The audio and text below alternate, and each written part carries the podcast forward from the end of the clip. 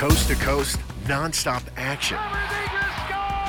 This is the premier source for National Hockey League news, scores, highlights, and the Anaheim Ducks. It's time to light the lamp with Alexis Downey.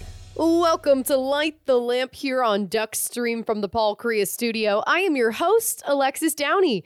It's a new week, and we are slowly inching toward the end of the NHL season. Teams are in the hunt now that the trade deadline is in the rear view. And we had a trade deadline special in our last episode, number 65. You can go listen to the full thing under Light the Lamp, or you can just hear our interview with GM Pat Verbeek as a new episode of The Beaker.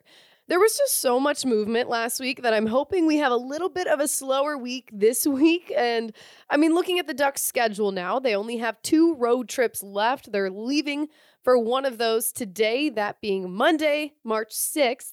And it's crazy to think that we're at this point in the season already, but the team has plenty of home games left. If you haven't been able to come to a game recently, make sure to check out the schedule because there are 8 of them at the end of this month. So lots of action at Honda Center.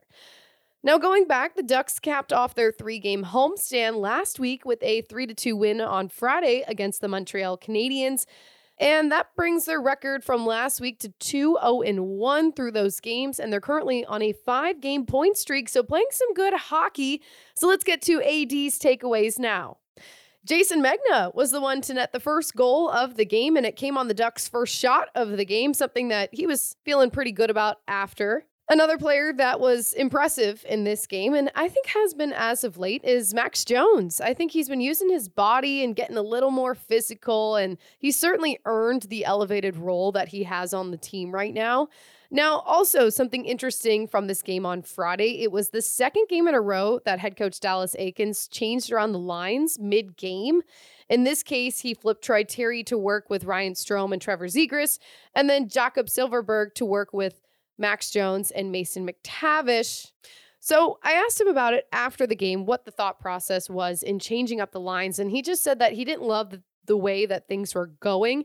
And he likes to settle into a game, but if they're not playing at the level that they're capable of, you have to make the changes. And that was the case in this game. And it certainly worked on Wednesday against the Capitals. And then he felt like it worked again against Montreal on Friday. So the Ducks did pull ahead in the third period with goals from Mason McTavish, a one-timer on the power play. And then also on the power play, once again, Jakob Silfverberg netting a goal too. So if you look at the chances on the power play in that game, the Ducks went 2 for 3, capitalizing from both units, which is really great to see. And Sylvie has goals in 4 of his last 5 games, so putting some offensive numbers up as well. Another guy who put some offensive numbers up, Derek Grant. He had a 2-point night on Friday with 2 assists. Overall, I just said it a little bit ago, but the team has been playing improved hockey. They're spending a lot of time in the O zone, creating chances, some good sequences on the power play, everything you like to see. And also, they outshot Montreal 33-28, so something certainly that you can be happy about in that game. And the Ducks hit the road this week for some away games before they come back for all of those home games. But in the meantime, let's go coast to coast to talk about some of the goal calls from around the NHL over the weekend. It was a busy weekend of hockey following the trade deadline, guys making their debuts, and of course, some really crucial hockey as we get towards the end of the season. Beginning with the New Jersey Devils and Arizona Coyotes on Sunday at Mullett Arena. Timo Meier making his debut with the Devils since joining them at the deadline. And he made his presence felt, netting the very first goal of the game in the first period, 9:09 in after a shot deflected off Connor Ingram's pads. The game did go into overtime, tied at 4 at the end of regulation. But Nico Hischier scored the overtime winner for the Devils. And the Devils are second in the Metropolitan right now behind Carolina, and they have 88 points with wins in their last 7 of 10 games. So Matt Laughlin has the call of Meier's first goal. They like him enough to get him, and then something happens and they don't keep him.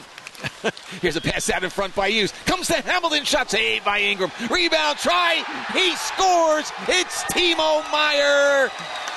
Meier time in Arizona, and it's 1-0. Also on Sunday, it was an important game for Tampa Bay, who has been trying to stay in the running in the Atlantic Division right now. But the Carolina Hurricanes shut them down 6-0 in Raleigh and held the Lightning to just 14 shots on goal. And that includes no shots in the second period for the Lightning. When you think about that, a team that has always produced, it's crazy. What's going on with Tampa Bay right now? Well, Teuvo Teravainen netted a hat trick with 2 of his 3 goals coming on the power play. The Canes capitalized on 4 of their 5 man advantages through this game. And yes, Barry Kokkonenemi had a career-high 5 points for the Canes with a goal and 4 assists. The Lightning have now lost 5 straight games and 8 of their last 10. Hear the call of Teravainen's 3rd goal from Mike Maniscalco. The blue line, center of the ice, back to Teravainen. He'll go cross ice, Kokkonenemi up top, Gostisbehere with a lane. He shot, rebound, Teravainen, hat trick! Here come the Hats! Teuvo Teravainen's 3rd of the game, 5-0 Carolina on the power play. And it was a standing room only crowd on Saturday night at UBS Arena on the island when the New York Islanders took on the Detroit Red Wings. Detroit took the 1-0 lead in the second period, but the Islanders scored 4 unanswered goals in the third to get a 4-1 win against the Wings. Captain Anders Lee took the lead for the Islanders 4:39 into the third period as New York came out hot early in that final frame. This was his 23rd goal of the season, and he would go on to have 1 more in the game to bring his total to 24 goals on the season, which is 2nd on the team behind Brock Nelson. The Islanders have the 1st wild card spot in the Eastern Conference currently right now with 72 points. Listen to the goal call by Chris King. Islanders win the face-off, center point shot. They score! Islanders have their 1st lead of the game. It's the captain, Anders Lee, wristing it home, and this place is going crazy. And then last up on the goal calls, a team that is surging right now, the Ottawa Senators, taking on the Columbus Blue Jackets on Saturday, a 5-2 win for the Senators at Canadian Bell Tire Center. And Tim Stützle had a pair of goals, including a shorthanded goal in the third period that capped off the game. Jacob Chikrin, the newest addition to Ottawa, netted his 1st as a Senator on Saturday in the second period. He also assisted on Stützle's 1st goal of the game, and this came in only his 2nd game with the team. Ottawa is now 3 points behind the 2nd wildcard spot in the East, and they're pushing in this final part of the season. Dean Brown has the call of Stützle's goal. Cleared all the way back down ice. Icing waved off, is in behind the play, was Goudreau waiting for a long bomb pass. Now he gives it away, and it's a 3-on-1. Tkachuk slides it in, Stützle cuts in, scores! Stützle retakes the lead. Now ahead of the Ducks matchup with the Kraken on Tuesday night in Seattle, John Forslund joins the show today. John talks through the deadline, the surge that the Kraken have had, winning 4 in a row, and more on the matchup in Seattle on Tuesday night. Listen in now. Joining Light the Lamp now is John Forslund, play-by-play broadcaster for the Seattle Kraken. John, I know you guys probably got in late last night after a long trip out in Colorado and other previous cities, but how's your Monday going? Monday's getting better now. No, it's good. Yeah, thanks, Alexis. Thanks for having me. Appreciate it. Yeah, hey, listen, it's the time of the year, right? Mm-hmm. We're all used to these crazy schedules, and we're heading down the stretch here, so all good, 100%. Well, this is your 2nd season in Seattle, 2nd season of the franchise being around, but how has it been in year 2 for you? As good as it was in year 1. I know the team didn't achieve any success that it wanted to. It wanted to be more competitive than it was in the 1st year, but coming to a brand new team and for me, starting over a little bit, mm-hmm. I was, in Carolina for almost 25 years. So coming to this franchise and getting a chance to mark time for the 2nd time in my career is pretty special. And this season has been a storybook from the beginning to where we're at right now. Everything has fallen into place. Great group of players. They made some changes.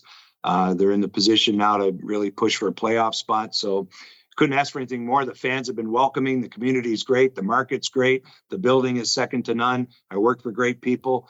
With the exception of Eddie Olczyk, everything's good here. You know, I'm not going to let him know you said that. I'll let him know. You don't have to worry about that. Perfect. Well, you talk about the market that Seattle is. I mean, coming from Carolina also. So you've seen the different type of hockey market, but how has the sport grown in Seattle since you've been there? It's still a process. Mm-hmm. I think they really want to get involved on the grassroots level with youth hockey. It's funny, there's major junior hockey here, as you know, mm-hmm. and the youth hockey is good, but it's not great. And I think it wants to get to that AAA level and back a program, which is very important for the NHL to be involved in this. The Ducks and their fan base know all about this.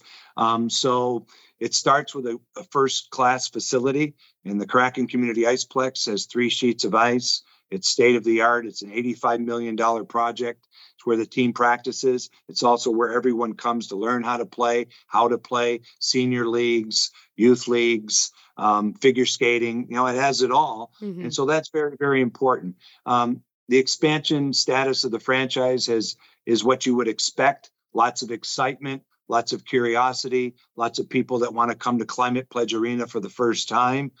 And then the key is keeping those people involved, keeping them engaged. And what you have to do now is, in this market, is win. You know, you're here with the Mariners, who are poised to have a great season. The Seahawks are front and center. You take a look at the other sports that are here, the Sounders and the Storm. You know, there's a tremendous amount of culture here, college sports. Mm-hmm. And someday the NBA is likely to come back to Seattle, with the Kraken finding its niche. So that's what it's all about. And we're reaching out to as many people as possible. It's a broad market, a major market, and so far, so good. Well, on the ice, as far as the team goes this year, what has been the biggest difference that you've noticed that has made them so successful?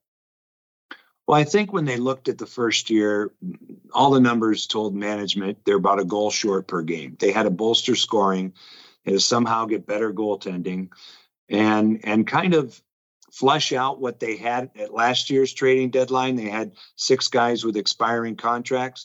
So they were able to flush those players out, accrue a lot of draft choices, utilize those draft choices in this year's draft coming up, last year's draft, but also take some of those picks, because Ron Francis had an abundance of those, utilize them like in a trade to get Oliver Bjorkstrand in here, sign Andre Burakovsky as a free agent. Bring in Justin Schultz, who was a two-time cup winner in Pittsburgh, a 6th defenseman in Washington, a power play guy. But they needed another piece, especially a right-handed shot. And he, you know, it doesn't sound like a big signing, but it was for this team. Martin Jones gave them support in goal. Chris Drieger had a major problem at the World Championships with his knee, major surgery, basically done for the season. He's just starting to play in the American Hockey League. And Philip Grubauer didn't reach a level of expectation in the first year that he expected, nor did the team. So Jones has provided a little bit of insurance. Now Grubauer is gaining traction. The goaltending is solidified. The defense has been really, really strong. Their balance is as good as anybody. Mm. They lead the National Hockey League in 5-on-5 scoring. They've been able to outscore their problems at times this year, win some 8-5, 7-5 games, but that's not a recipe for success. Mm-hmm. They're a strong defensive team. They're starting to show that now, but the key to the Kraken is it's not carried by one line or a group of 6 or one Norris Trophy type defenseman. It really is a balance. As cliche as that sounds, there's a balance in place here that makes them successful. Well, unlike the rest of the NHL, the Kraken stood pat during the trade deadline this year. Why was that the right decision by GM Ron Francis? Well, the first thing he had to do was get his own pulse taken. I mean, by looking at where he's at with this team, mm-hmm. right? Realistic. Internal evaluation is the most important thing you can do probably in life, and certainly for a pro sports organization. You have to be honest with yourself and where you're at. So this is only the second year of this program, right? So he had to look at that situation in terms of what's in the NHL locker room and what's in the prospect pool and weigh it all. Then you had to look at realistically where this team is going to go. Yes, it's in position to make the playoffs. They could fall off. They could get in there and go on a run. But would 1 or 2 trades make that much of a difference? Mm-hmm. Unless you're really going for the cup, unless you're one of these half dozen teams that exist in the East a couple of teams in the West that their season is based on winning the Stanley Cup. Otherwise, it's a failure. It's hard to mortgage a lot of future. So he didn't want to do that. And then I think he took the pulse of his players. He went in there and talked to all the guys and said, what do you guys think? Do you need something? And I think by and large, he was told no. He was told, hey, we have a great group here. The guys who were here in the first year went through a lot together, especially in a COVID season. The new guys have blended in well. Let's go for it. And sometimes that's a boost of energy. Sometimes no deal is a boost. They've got Andre Burakovsky, their leading scorer when he was injured, out. He'll be back in a couple of weeks. So they're getting a new player back. Mm-hmm. That's an old, that's just going into the room. So he didn't want to forego prime draft choices. He didn't want to let go of prospects because they have some good ones, but not too many because it's in the infancy stages of an organization. So I think that's what he weighed. And I was kind of thinking the same way. Mm-hmm. And I, you know I work for them and all of that, but if you know anything about me, I'm pretty honest. And I tell a straight story. That's the only way to build trust with your fans. I think this was the best course of action for the Kraken because I haven't seen that one piece that would have put this team in any different of a spot than they're in right now, because they're in a spot to make the playoffs. Mm-hmm. And then when you get in, you see what happens. When you talk about where they're at right now, especially in the Pacific in that third spot right now, how has the team handled the pressure of what the rest of the season brings and how important these next couple weeks are, even though they are sitting in a playoff position right now?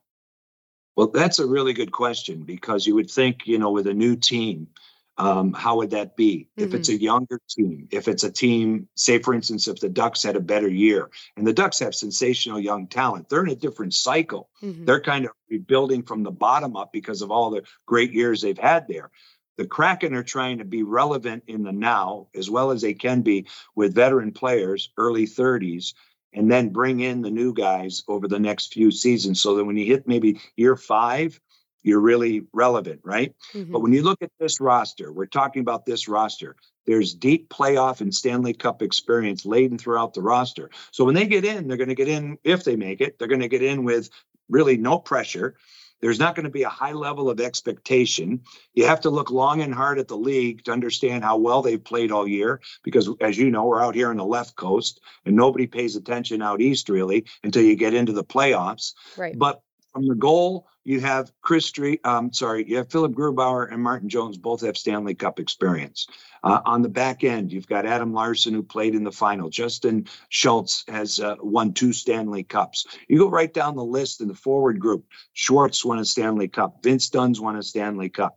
All of these guys will take those experiences and just put them in play here. They've been there. Mm-hmm. And it's just they have a different sweater on, different city, but they understand what it takes to win, what it takes to win for 2 months to get to the very end. Even if you lose in the final, it's an experience that players never lose a handle on, right? Once mm-hmm. they go through it.